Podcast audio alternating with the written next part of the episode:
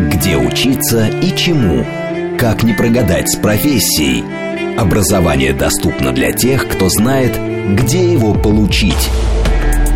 О поступлении в ВУЗы, новых специальностях и учебных процессах рассказывают ректоры и преподаватели университетов. Радио, Радио Академия. Академия. Программа предназначена для лиц старше 16 лет. Ну, здравствуй, великий город. Еще раз привет абсолютно всем. Это Борис Чернышов, ведущий нашей программы. Это Радио Академия. Друзья, мы продолжаем. Я сегодня, так сказать, размялся, размялся, голос появился, прорезался у меня для того, чтобы сегодня поговорить с вами в Радиоакадемии про систему образования. Давайте вместе это делать, это очень важно. Мне кажется, это было бы очень интересно, если вы активно подключались к нашей дискуссии, а я вам сейчас расскажу, как это можно сделать, пока одним, одним глазом, так сказать, э, читая, читая, читая самое важное, ваши комментарии. Друзья, итак, вы можете сегодня связаться с нами и написав в смс-портал плюс семь девять два пять восемь восемь восемь восемь девяносто четыре восемь. В Телеграм для сообщений наш простой ник там говорит МСК-бот, прямой эфир 8495-7373-94-8, телеграм-канал радио говорит МСК, ютуб-канал говорит Москва. Вот как-то так. Сегодня будем говорить вообще про систему образования в России вот в каком разрезе.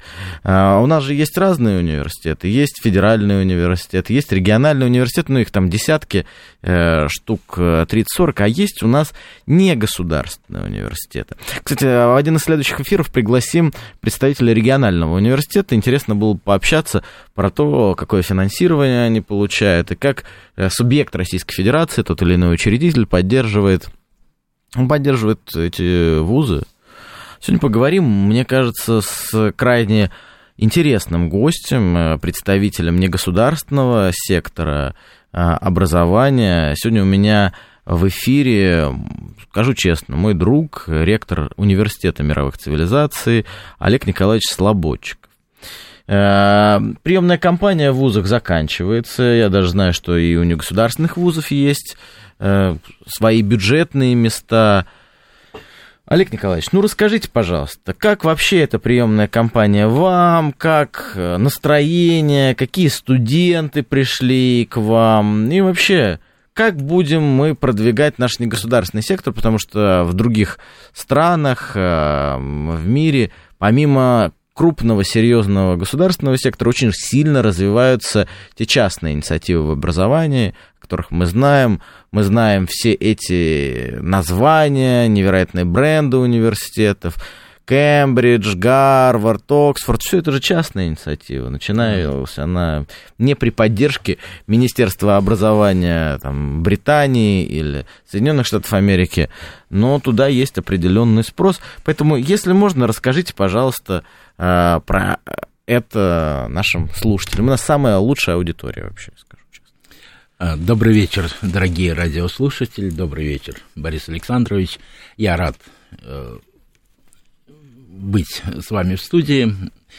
И я бы хотел начать говорить об образовании, прежде всего, с того, что общество Э, гражданское общество, работодатели и академическое сообщество, они всегда, видимо, находятся в противоречии. И противоречие это заключается в том, что работодатели хотят получать готовый, ну, если это можно назвать, продукт, готовых специалистов, которые после вуза должны прийти и сразу начинать работать. Конечно, да. Академическое сообщество, напротив, настаивает на чтобы на фундаментальной подготовке специалистов и все время доводом доводят о том, что это необходимо прежде всего для того, чтобы не готовить ремесленников, а готовить специалистов, способных работать во многих сферах. Да. Поэтому э, я сторонник классического образования, фундаментального образования, но современное общество, и уходить от современного общества, его потребностей интересов тоже нельзя. Поэтому перед высшей школой сегодня стоит серьезная задача соединить и потребность общества, и в то же время дать фундаментальные знания, выдерживая академический стиль. И вот здесь вот хотелось бы мне сказать о том, что э, Россия, она идет по пути э, развития прогресса в сфере образования. Если вспомним, сто лет назад, более ста лет назад в советской тогда России было создано э, чрезвычайная комиссия по ликвидации безграмотности, ликбеза. И эти ликбезы решили очень важную проблему для советской России, потому что досталось немногим большим 20% образованных людей, из них только 4% имели высшее образование. А остальные умели 4-6 действий – читать, писать, слагать, вычитать, некоторые делить, умножать. Спустя 50 лет была еще одна важная реформа, на мой взгляд, в 1977 году с принятием так называемой Брежневской конституции вошло всеобщее среднее образование. И тогда я как раз заканчивал в 1978 году восьмой класс в школе, и э, многие мои однокашники, одноклассники тогда говорили о том, что мы хотели поступить в ремесленное училище, год поработать, и пойти на завод, на предприятие, а тут еще три года учиться вместо одного года.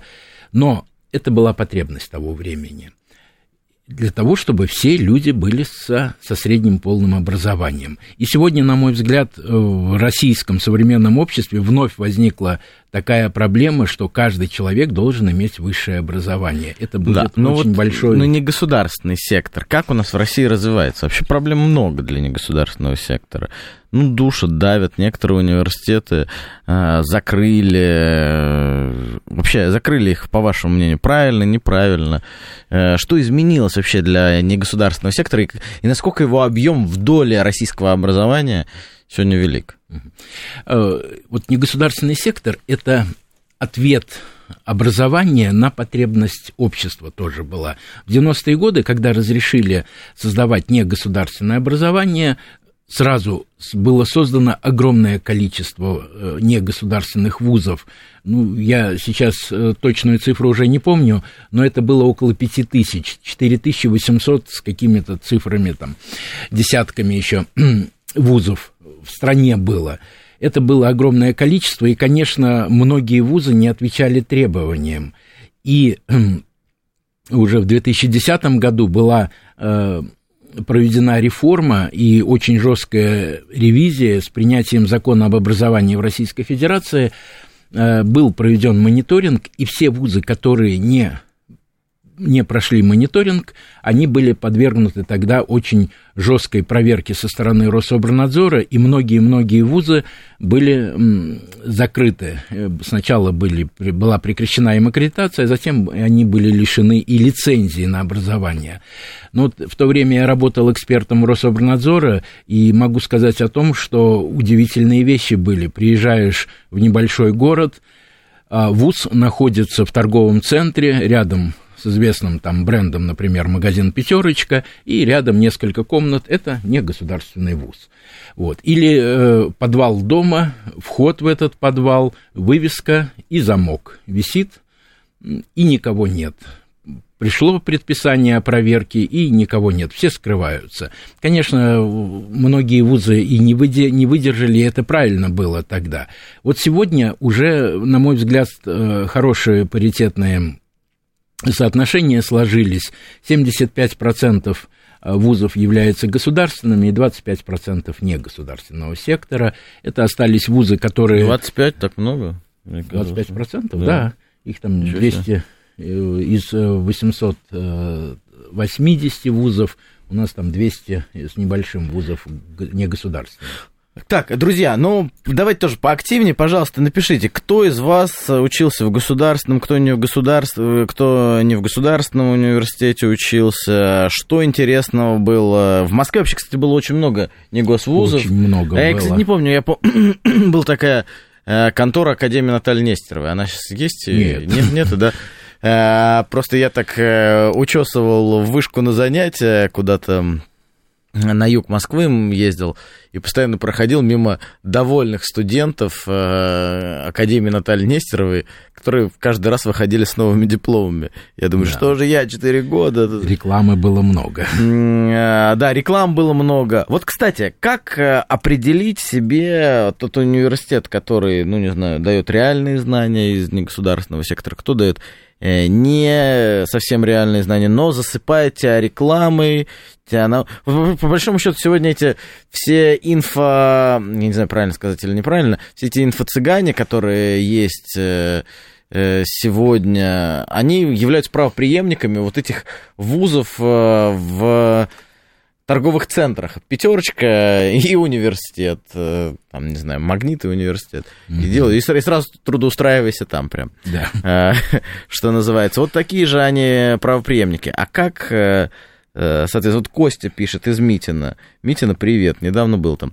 Учился в негосударственном вузе, это просто покупка диплома в рассрочку, а, но мне это и надо было. Вообще, на самом деле, как поменялось отношение к этому, ко всему, и как понять, вот этот вуз качественный, и как проверяете вы качественность образования, качество, не, качество образования в университете мировых цивилизаций, Олег Николаевич, и Владимир Вольфович. На самом деле очень сложно определить в потоке бурном потоке информации, какой же вуз лучше, потому ну, что ну, каждый пытается показать свою уникальность, индивидуальность и, говорит о том, что мы лучшие. А, я всегда, когда вижу на, рекламных баннерах, там, что мы третье место, третий вуз в России, или мы самые лучшие в этом мире, а, я все время думаю, по каким же критериям вы себя оцениваете, ну и насколько это скромно или не скромно так вот рекламировать. Э, своим слушателям, своим студентам я все время говорю о том, что больше рассказывайте о нашем университете. И преподавателям тоже говорю, конечно, можно э, забросать рекламой интернет, э, соцсети в целом, но потом, если мы не будем соответствовать тем требованиям, которые высказываем, то это будет для нас большой минус. Поэтому основной упор все-таки я говорю о том, что и студентам, и преподавателям рассказывайте о нашем университете, о том, как мы угу. живем, как мы учимся, какое качество образования. Вот. Это то, что по рекламе, и я считаю, что самое лучшее это все-таки рассказ живой. Ну а по поводу того, что как мы контролируем качество образования, высокая требовательность предъявляется в нашем университете к профессорско-преподавательскому составу, 70% наших преподавателей являются остепененными кандидаты доктора наук, 10% это практикующие преподаватели, ну и, конечно, мы готовим молодых преподавателей. Но у нас отработана система проверки качества образования. Это каждый ректор, проректоры, деканы факультетов, заведующие кафедры обязательно один-два раза в семестр контролируют проведение занятий каждым преподавателям. Это обязательно. И мы отрабатываем обратную связь, и мы это делаем открыто. В конце года мы опрашиваем, проводим социологический опрос с нашими студентами, анонимный, и где студенты честно пишут, какие им преподаватели нравятся, какие не нравятся, что нравится, что не нравится. И мы, конечно, очень следим за теми процентами, э, насколько отрицательно относятся к вузу, правильно ли выбрали специальность свою, нравится ли им учиться, правильный выбор они сделали или нет. И каждый раз этот вопрос э, в августе месяце становится вопросом на заседании ученого совета, где мы рассматриваем эту проблему. Олег Николаевич, вот на самом деле, а вот чем отличается университет мировых цивилизаций от других вузов Москвы? Вот почему мне, как абитуриенту, нужно идти к вам? Объясните. И, мы пойд... и я пойду, честно говоря. Я брошу, брошу все, уеду в Урюпинск и поступлю. Э, наш университет, как Владимир Вольфович всегда говорил и ставил задачу, он прежде всего социально ориентированный э, университет, и это учебное заведение, которое ориентируется прежде всего на регионы. До пандемии, до 2020 года свыше 80% наших студентов приезжало к нам из регионов. И Владимир Вольфович тогда очень внимательно к этому относился, учредитель, учредитель, учредитель как да, учредитель. Тогда да, и он, э, мы один из немногих негосударственных вузов, который имеет сеть общежитий, студенческих общежитий. У нас три общежития в городе Москвы. Они находятся в непосредственной близости от станции метро. Э, сегодня, после пандемии, процент региональных студентов, он снизился до 60%, но я считаю, что это все-таки высокий процент, и стоимость обучения, качество образования и студенческая, активная студенческая жизнь – это вот та совокупность, которую мы предлагаем нашим студентам. Студенты живут ну, а яркой, студенческая яркой жизнь, жизнью. вот какая? Вот сейчас что летом делают студенты вашего университета? А, вообще, а, негосударственному вузу уже намного тяжелее, потому что вот есть государственный университет, дают деньги государство, Министерство высшего образования и науки, там министр Фальков очень много э, дает возможности сейчас и развивает университет. А вот не государственному вузу. Э, тяжелее все-таки проводить программу для студентов. Тяжелее. Летние мероприятия. Это ж какие расходы огромные. Вот что летом делают ваши студенты? Ну, первое, что наши студенты летом по окончании сессии проходят практику. Так. Учебная, производственная А где практика практика? обязательно. Учебная практика проходит э, в стенах э, нашего университета. Так. А уже производственная практика, мы уже проходим ее, проводим на предприятиях студенты. Ну, какие Здесь мы подбираем, ну, это адвокатская контора Москвы, например, юриспруденция, проходят юристы там, суды. Рядом у нас находится Гагаринский суд, и Да, и там принимают, тоже да, наши мгм. суды работают активно. Ну и сегодня тоже вот э, студенты-политологи, международники, они принимают участие мероприятиях по выборам, и здесь тоже они активно Да. используют, и опыт набираются. Вот. Поэтому здесь Депутаты идет. приглашают к себе на практику? Вот это уникальная особенность нашего университета. Свыше 50 наших студентов являются помощниками депутатов Государственной Думы. Наши студенты обязательно в течение года ездят а, в Государственную Думу на заседание круглых столов, на встречу, и даже практику проходят в стенах Государственной Думы. И они вот знают о том, что депутаты Государственной Думы это не небожители, это такие же люди, Да к ним можно небожители? Ну вот, к сожалению, Не, в России, когда я- до в регионе, регионе, я тоже все время говорю, да к депутату нельзя, не надо бояться обращаться. Вас конечно. всегда выслушают и на любом уровне выйдут. Но, тем не менее, вот... ну, а вообще, летние мероприятия, есть как поездки какие-то, страну-то смотрят студенты, потому что в мировых цивилизациях, это же нужно цивилизацию изучать, в регион надо ездить. мы прежде всего делаем а, таким образом, что из- исследуем и изучаем славянскую цивилизацию, поскольку будущее мы активно эту идею продвигаем и уверены в этом за славянской цивилизацией, и это цивилизация, которая объединит мир. В течение года наши студенты обязательно совершают поездки по стране, где изучают учебно-ознакомительные практики, а летом мы сделали, эм, арендовали на лето гостевой дом, и 10 смен наших студентов по 45 Так. человек э, с начала июня и до конца августа ездят и отдыхают по 10 дней вот на берегах Анапы. Черное море, Ну, хорошая погода, и все это делается за счет средств университета. Но требования к, университету, к студентам тоже все-таки мы предъявляем. Не едут те студенты, которые имеют академические задолженности, которые имеют нарушения дисциплины. Вот э, это здесь уже мотивом для них идет. Если хочешь отдохнуть, то будь впереди. А сту- э, университет мировых цивилизаций, он где располагается вообще?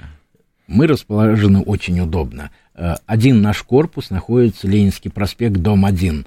Э, Метро Октябрьская, Ну, центр, центр, города, и вот как в добром детском стихотворении, из нашего окошка площадь Красная видна.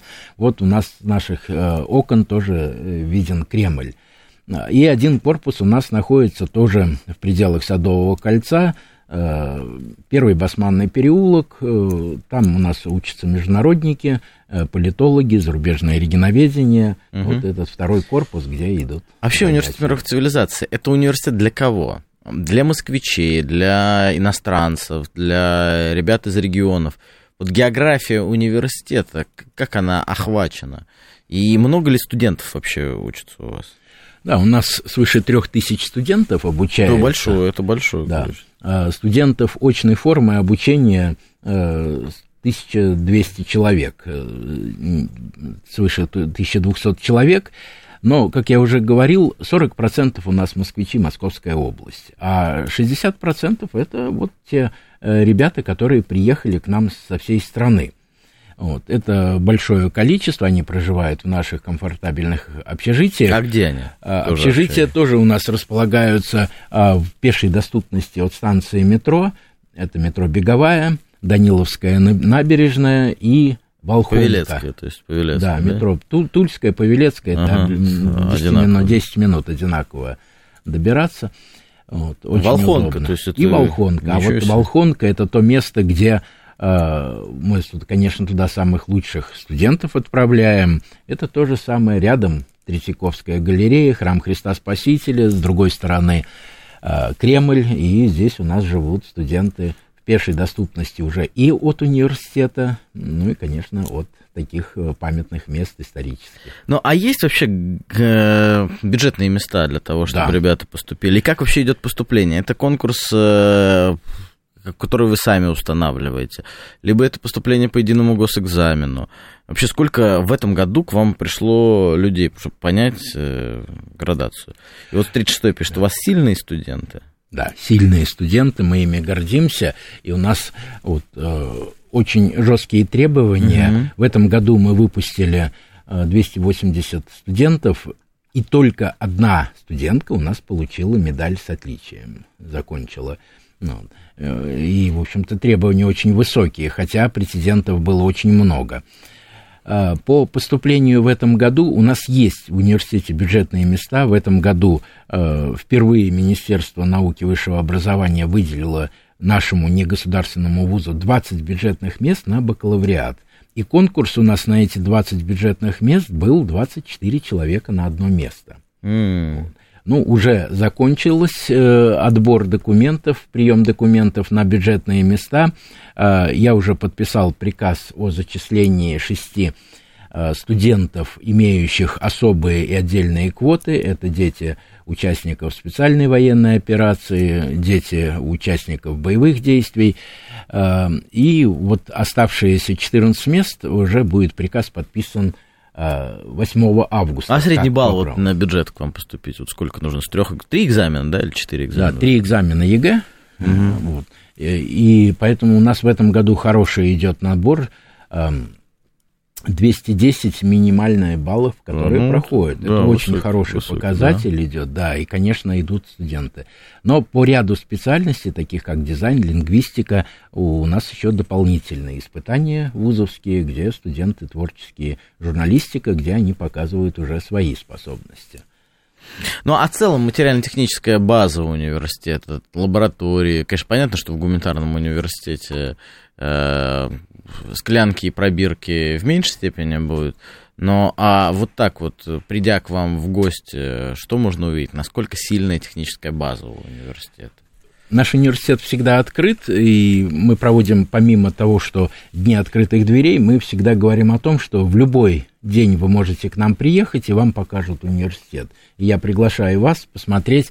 И вот здесь вот э, действительно банок, склянок, там у нас и технического э, металлического да? оборудования у нас нет, но мы очень хорошо понимаем, что современные дети – это дети, которые связаны с информационными э, компонентами, с гаджетами, поэтому у нас большое количество компьютерных классов. И причем компьютерные классы мы покупаем оборудование и программное обеспечение по направлениям подготовки. У дизайнеров есть свои программы, угу. несмотря на санкции, они пока еще продолжают работать, системы Архика, 3D Max. Вот. У лингвистов существуют традиционные лингофонные кабинеты, но они уже современные, не такие, как вот когда я учился за загородками сидят. Сейчас все это упрощено, но программы очень эффективные. У юристов есть свои системы с правовыми оболочками, поэтому каждое направление подготовки, оно имеет э, свой, э, свои компьютерные классы, и обеспеченность э, в нашем университете компьютерами один компьютер на одного студента. Мы добились такого э, состояния, и Всем это хватит. очень хорошо помогает студентам в обучении. И в том числе использование библиотечного фонда электронного. Друзья, это Радио Академия. В эфире я, Борис Чернышов. Сегодня у меня гость, замечательный гость, э, мой товарищ, ректор Университета мировых цивилизаций Олег Николаевич Слободчиков. О поступлении в ВУЗы, новых специальностях и учебных процессах рассказывают ректоры и преподаватели университетов. Радио, Радио Академия. Академия. Всем добрый вечер. Я не знаю, сейчас посоветуемся в нашей студии. У нас самый интеллектуальный вообще эфир вечером. Ну, во вторник вечером, да, как, ми, как минимум. Как ми. Друзья, это Радио Академия, я Борис Чернышов. В эфире у меня сегодня ректор Университета мировых цивилизаций Олег Николаевич Слободчиков. И ждем вообще вас всех. Комментарии, звонки, предложения. Кстати, уже есть звонок один. Мне хотелось бы принять его. Олег Николаевич, давайте, давайте послушаем людей. Давай людей. Нам, нам так хочется, чтобы вы говорили. Поэтому, да-да, слушаем вас. Вы в прямом эфире, Олег Николаевич, наушнички. Да? Алло, здравствуйте, Борис Олег Николаевич. Олег Николаевич, я имею к вам философский вопрос. Вот понятие цивилизации, оно имеет множественное толкование. Можно считать, что все население Земли – это одна цивилизация. Можно считать, что каждая страна – это своя цивилизация. Можно считать, что группа стран, вот, например, тюркоязычных, вот, это цивилизация. Вот если рассмотреть цивилизацию на таком уровне, вот западные страны и такие страны, как Россия, Индия, Китай, там, Иран, в общем, вот то, что входит в ШОС, в БРИКС и так далее – вот, ну, ее можно условно назвать Востоком, но там не все стороны относятся к Востоку. Но вот э, Запад и не Запад. Вот какой, на ваш взгляд, фундаментальный водораздел между двумя этими цивилизациями? Спасибо вам большое. Давайте по философству. Да. Ну, э, расквы... дайте нам, так сказать, свет цивилизации. Снизпошлите его на нас, да. пожалуйста. Спасибо. Вопрос великолепный, и он в тему наших научных исследований является предметом э, исследований нашего университета. Ученые исследуют эту проблему, и я э, в своих выступлениях всегда тоже затрагиваю тему цивилизации. Цивилизация действительно понятие многогранное, многозначное, и его используют порой и э, в любом э, случае, там цивилизационный человек использует соединение цивильности, цивилизация, смешивают эти понятия. Но цивилизация понятие, которое относится все-таки к ограничению эм, одной цивилизации, совокупности народов от другой цивилизации. Объединяющим признаком, конечно, является культура э, и вот сегодня вопрос был очень хороший, в конце задан тем, что а какой водораздел идет, в чем же разграничение? На мой взгляд, разграничение здесь происходит в ценностях. Вот, восточные ценности э, России, Индии, Китая, они очень э, бережно сохраняются. И Запад под влиянием многих э, вмешательств, ну, скажем откровенно, Соединенные Штаты Америки это страна, не имеющая цивилизации, страна, не имеющая своей истории по сравнению э, с Россией, с Индией, с Китаем и многими-многими странами, которые являются объединяющими цивилизации. И сегодня Соединенные Штаты Америки, разработав универсальные ценности, навязывают их всему миру. Но не могут эти цивили... ценности приниматься мусульманской цивилизацией, славянскими цивилизациями, э, народами Индии, Китая. Они просто их игнорируют, и это, конечно же, становится сегодня камнем преткновения.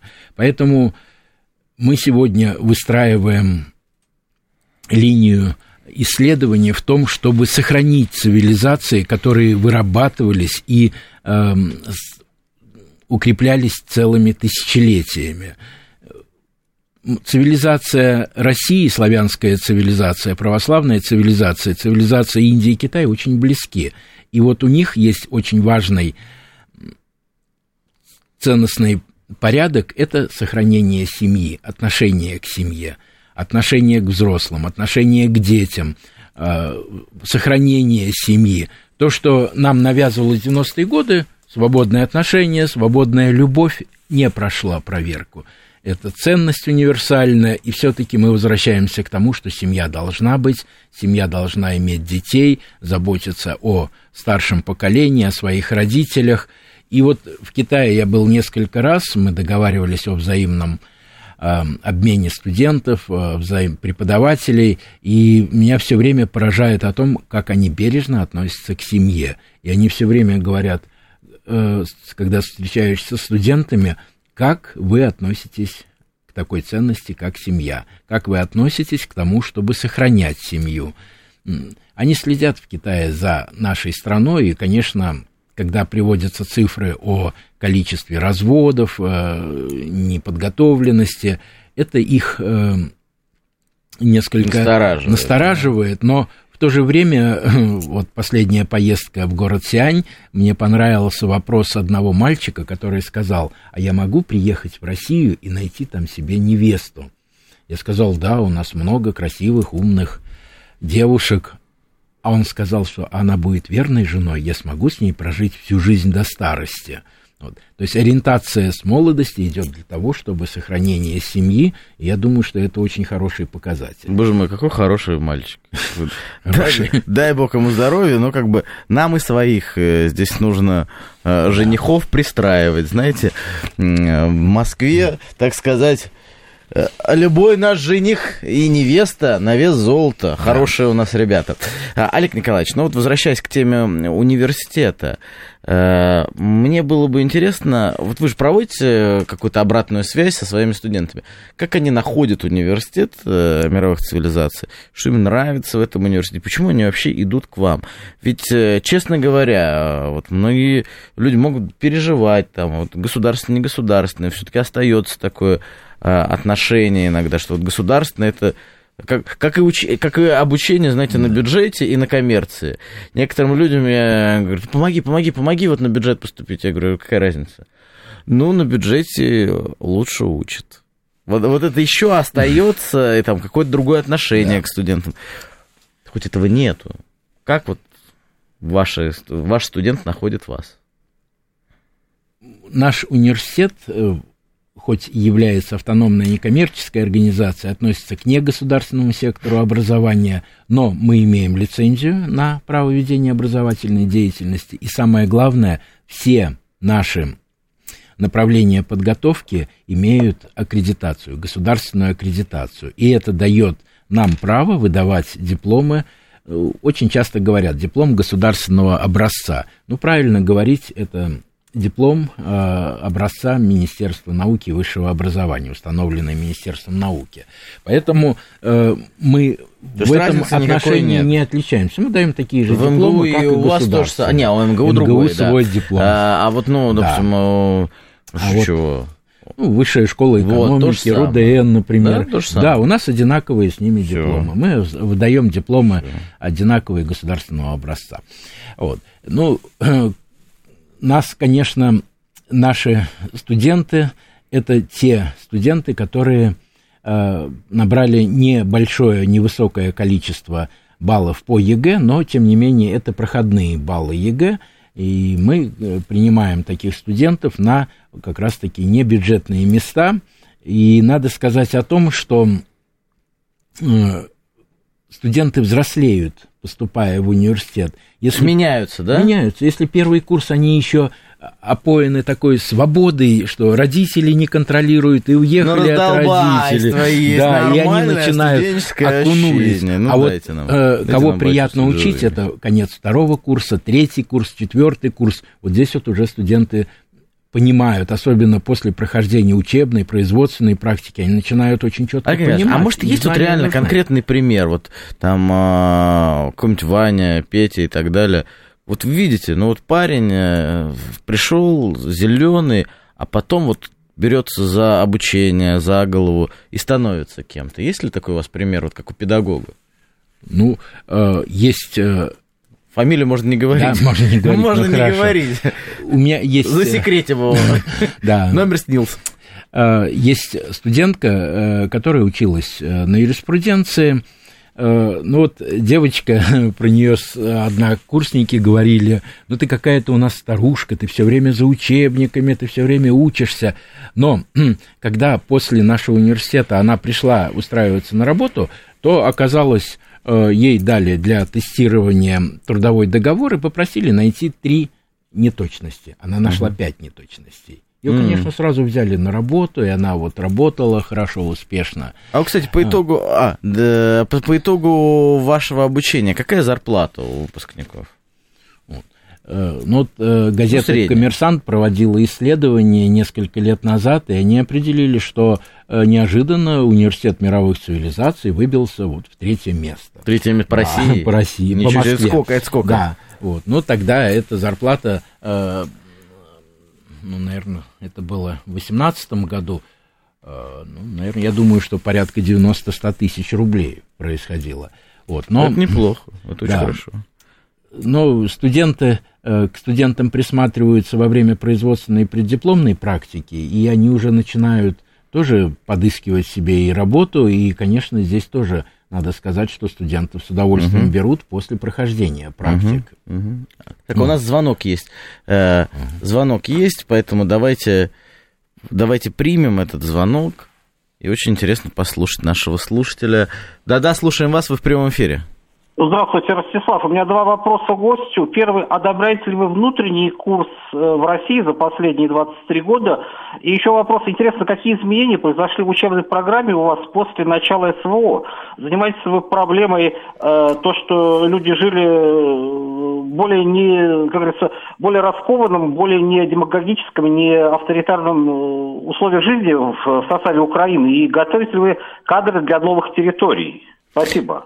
Да, вот, кстати, как э, я дополню Ростислава, спасибо ему за вопрос, э, как меняется, в принципе, государственная политика, ведь мы видим много в сфере образования, мы видим много анонсированных решений Фальковым, э, президентом Российской Федерации Владимиром Владимировичем Путиным, это и уход от баллонской системы и другие вещи. Как реагирует университет на такие решения? Ну, в целом, академическое сообщество в России восприняло с оптимизмом уход от так называемой баллонской системы, от системы бакалавриата. Хотя три года у нас есть, проводятся эксперименты, мы по-прежнему продолжаем учить э, по э, профилям, э, по уровням подготовки бакалавриат, магистратура, аспирантура, но, тем не менее, э, мы ушли сразу от тех навязанных параметров бакалавриата, которые были, существовали в то время. Ну, у нас существуют свои учебные планы, которые адаптированы к российскому законодательству, к российской экономике, к российской политике. И это, конечно, мы придерживаем в целом этот, вот, в сфере образования. И, конечно же, мы ждем э, принятия, надеемся, что мы все-таки вернемся к той устойчивой системе, э, четырех- или пятилетней системе высшего образования, когда э, готовился специалист. Как он будет называться, э, я думаю, что все-таки вернемся мы к специалисту. Это не важно, но самое главное, что мы возвращаемся к устойчивой системе, когда все-таки теоретических знаний будет гораздо больше, в большем объеме и не будет сокращено, как это было связано в связи с переходом и с переходом вот уровня бакалавриата магистратура. Эм, система сама бакалавриата магистратуры, на мой взгляд, она требует доработки, э, потому что э, свобода в определении после бакалавриата переход в магистратуру на другое направление, угу. получается недоученный юрист и совсем недоученный экономист, если не туда, после не юриспруденции сюда. придет на экономику. На мой взгляд, здесь необходимо принимать решения, объединять их, чтобы направление подготовки выдерживалось. Мы не можем, мы, конечно, рекомендуем нашим студентам э, идти по профилю, подготовки по направлению идти, но и отказать, как если студент говорит, что я хочу перейти на другой профиль подготовки, мы ему тоже не вправе. Поэтому искренне надеемся, что э, такие изменения произойдут. По поводу подготовки для э, новых территорий, э, в этом году вот наш университет, это его уникальность, мы провели учебно-деловую игру со студентами вторых, третьих, четвертых курсов, где тема игры была работа по освоению или интеграции Луганской Народной Республики в состав Российской Федерации. И вот здесь вот наши студенты второго курса работали на муниципальном уровне, третий курс на региональном уровне, а четвертый курс на федеральном уровне, где по направлениям подготовки отрабатывались проекты документов для того, чтобы мы могли эм, адаптировать э, более успешное вхождение. Очень хорошо поработали юристы, экономисты и дизайнеры, как это ни странно, они предложили очень много форм э, построения общества я, кстати, знаю, вот. что у вас некоторые сотрудники, может, сейчас уже бывшие, но работают, руководят администрациями в районах. Тут Алексей Бычков, я да. знаю, что это все есть. То есть кадрами вы делитесь, вы не жадничаете, это очень не хорошо. Жадничаю. Кстати, интересно, вот помимо стажировок а, внутри страны, мы уже об этом поговорили, есть ли возможности, мощности университета мировых цивилизаций для того, чтобы делать стажировки и за рубежом, и если есть, то где? Куда вы ездите? Куда вы направляете своих студентов? Дружественные, недружественные страны? Сейчас э, Запад для нас закрыт, э, но до пандемии наши студенты ездили на учебно-ознакомительные практики в Германию, в Австрию, в Италию. Э, и здесь проходили языковые практики, и мы посещали э, парламенты, знакомились с ними, наши студенты, и на сайте на нашем висят отчеты 18-19 года, о том, как это происходило. Э, наши студенты очень сильно гордятся тем, что одна группа, когда была в парламенте Австрии, и президент парламента приветствовал наших студентов, и парламентарии аплодисментами э, поприветствовали наших студентов. Владимир Вольфович очень гордился, когда мы ему доложили о этом событии, он много тоже рассказывал об этом. Но сегодня мы сместили вектор нашего сотрудничества, и самое активное сотрудничество у нас сегодня идет с Китайской Народной Республикой. Э, существуют договоры с Сианьским университетом перевода, университетом в городе Санья, в Хайкоу. Наши студенты обмениваются, семестровые обмены приезжают, студенты из Китая приезжают к нам, и угу. наши студенты едут в город Сиань, и где семестр учатся китайскому языку и обучаются параллельно в этих университетах. Олег Николаевич, пока ваш студент учится в Китае, наши слушатели на прямой связи с вами. Поэтому давайте примем звонок, а то у нас не так много времени осталось. Да-да, слушаем вас. Вы в прямом эфире. А, да, добрый вечер. Добрый а вы вечер. знаете, у вас название вашего значит, заведения учебного очень такое обязывающее. И я э, хотела вас спросить, э, я только сейчас подключилась к передаче, и, возможно, на эту тему разговор был. Ваши преподаватели наверняка занимаются научной деятельностью. Ну, это, практика, принятая практически во всех э, университетах. Так вот, если это так, да, действительно, у вас есть э, свой научный, э, ну, научный центр внутри вуза. Вот, скажите, пожалуйста, выдвигается ли такая задача, как сверхзадача, это, значит, формулирование новых цивилизационных задач, причем не просто для нашей страны, а для человечества в целом. Спасибо. Спасибо. Какая у нас задача? Вопрос. Куда да. мы вообще идем, Олег Николаевич? Да.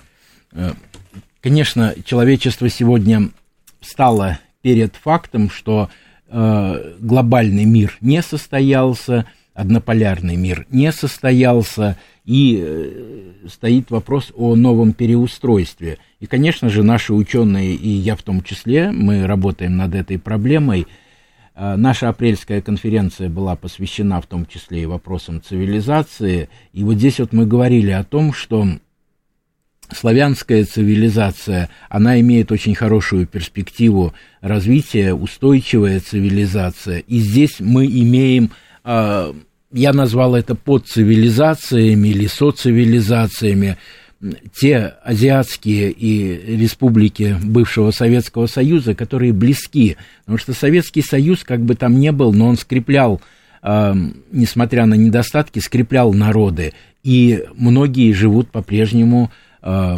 вот как раз-таки цивилизационным настроем Советского Союза. И Китай, Монголия, Индия – это тоже страны, которые очень близки нам, как я говорил уже, по ценностям – И это тоже страны, которые могут стать, стать с нами социвилизациями и получить большое развитие.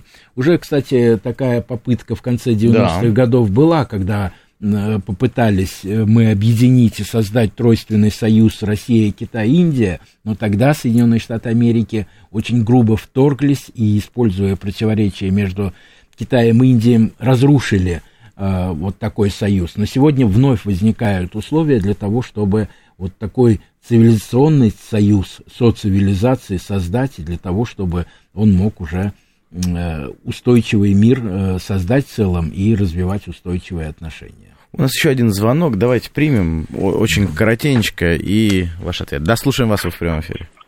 Алло, здравствуйте, да. да У меня вот такой вопрос. Э, значит, э, вы говорите о значит, отдельной цивилизации, российской там или еще какой-то.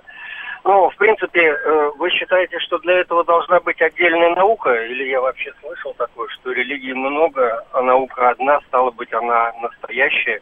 Так а какой же другой Э, цивилизации, о другой науке вообще может идти речь. Спасибо. Спасибо. Спасибо. В двух Спасибо. словах, Олег Николаевич. Ну, Видите, как название да. вуза к какой дискуссии да. привело? Хорошая Конечно, дискуссия. хорошая, да. Но э, цивилизации существуют, и мы никуда от этого факта не денемся, а задача науки исследовать, обобщать и отбирать то лучшее, которое существует. Поэтому э, цивилизация, конечно, можно сказать, земная цивилизация, объединив их, но, тем не менее, мы разделяемся культурами, коммуникациями, языковыми знаниями, ценностями, поэтому, конечно, славянская цивилизация, о которой я говорю о том, что мы должны объединяться, и это тот фактор, который решающий, он будет все-таки передовым.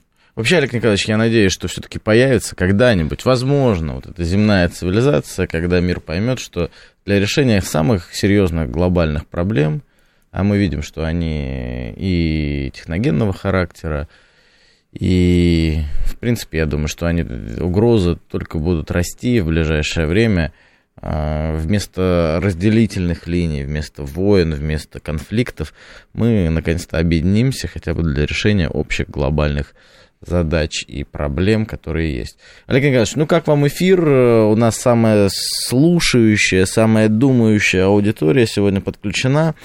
И мы благодарим вас за сегодняшний эфир. Спасибо. Я благодарен прежде всего слушателям. Я откровенно Конечно. скажу, что не ожидал таких а, острых вопросов, но мне было очень приятно. И спасибо вам, Борис Александрович. Спасибо слушателям. Я думаю, что мы будем э, постоянно приглашать. Во-первых, у нас э, вообще задача показать, что такое система образования э, в России.